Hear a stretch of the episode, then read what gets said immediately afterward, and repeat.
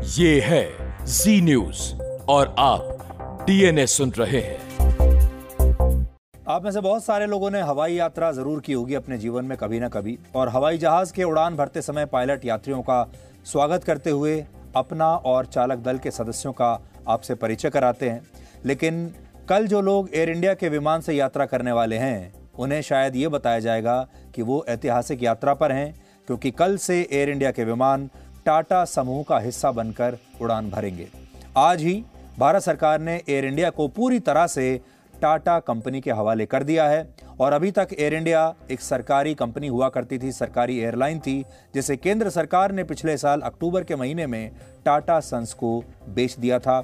ये प्रक्रिया बहुत पहले से चल रही थी और अब जाकर ये पूरी हुई है।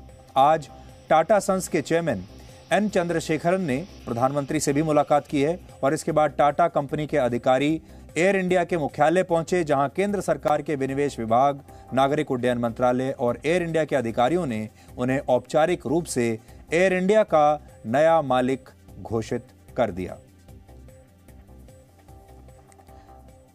वैसे एयर इंडिया की ये टाटा समूह में एक तरीके से घर वापसी है और इसकी शुरुआत नवासी साल पहले वर्ष 1932 में हुई थी। उस समय उद्योगपति जहांगीर रतन जी दादा भाई टाटा जिन्हें जेआरडी टाटा कहा जाता है, उन्होंने ही एयर इंडिया की स्थापना की थी। और तब इसका नाम एयर इंडिया नहीं था, तब इसे टाटा एयरलाइंस कहा जाता था। और दूसरे विश्व युद्ध के बाद जब विमान सेवाओं को दुनिया में फिर से बहाल किया गया, तब 29 जुलाई 1946 को Tata airlines public limited company बन गई और उसका नाम बदलकर एयर इंडिया लिमिटेड रख दिया गया। और आज़ादी के बाद तत्कालीन भारत सरकार ने एयर इंडिया में उनचास प्रतिशत की हिस्सेदारी ले ली और फिर वर्ष उन्नीस सौ तिरपन में तत्कालीन सरकार ने इसका पूरी तरह से अधिग्रहण कर लिया। उस समय जवाहरलाल नेहरू की सरकार थी और नेहरू सरकार ने इसका अधिग्रहण कर लिया। लेकिन अड़सठ साल बाद आज एक बार फिर से वही एयर इंडिया वापस टाटा समूह के पास चला गया है। और एयर इंडिया आप समझ लीजिए कि जितना इतिहास हमारे देश का है, उससे भी शायद थोड़ा पुराना इतिहास एयर इंडिया का है। एयर इंडिया में महात्मा गांधी से लेकर जवाहरलाल नेहरू और इंदिरा गांधी सब लोग सफ़र कर चुके हैं। इसके अलावा पूर्व प्रधानमंत्री राजीव गांधी तो पंद्रह वर्षों तक बतौर पायलट एयर इंडिया में नौकरी भी कर चुके हैं और वो दिल्ली से जयपुर के बीच यात्री विमान उड़ाते रहे हैं।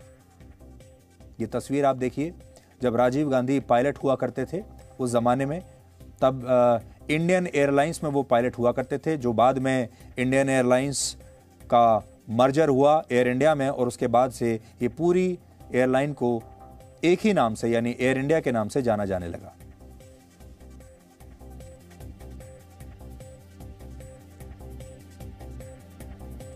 तो कुछ पुरानी तस्वीरें आज हम आपको दिखा रहे हैं। जेआरडी, टाटा और एयर इंडिया का जो रिश्ता है वो कितना पुराना है और आज एक तरह से एयर इंडिया वापस अपने घर पहुँचा है। ये एक तरीके से उनकी घर वापसी है।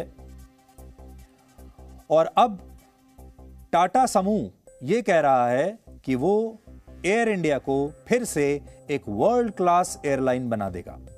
अब बड़ा सवाल ये होगा कि अगर टाटा एयरलाइन टाटा ने एयर इंडिया को फिर से एक वर्ल्ड क्लास एयरलाइन बना दिया और वापस इसे प्रॉफिट में वो लोग ले गए तो इससे यह साबित हो जाएगा कि सरकार के काम काज करने में ही कोई कमी रह गई और इस तरह के प्रोजेक्ट से भारत सरकार को दूर रहना चाहिए।